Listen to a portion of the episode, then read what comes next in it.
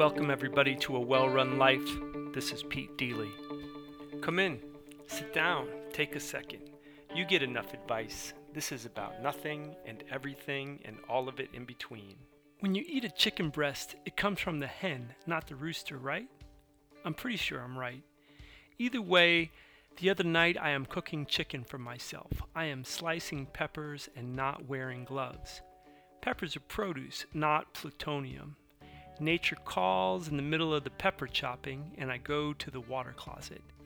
I use my hands to aim my cockle doodle doo as the job requires, do my business, wash 'em up, and back to work. Standing at the sink, my little red rooster is broiling. The intensity of the heat building is building by the second. I panic. Clearly, senility violently and immediately corrupted my mind. Somehow, over the course of cooking dinner, I managed to have sex and pick up a scorching STD with no recollection of the experience.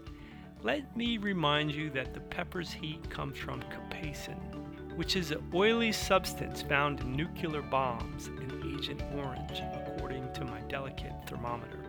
I will save you the narrative of the world's fastest internet search a disappointing shower, and the absolute gratitude of having the experience by myself. And let me just remind you if you can't take the heat, stay out of the kitchen.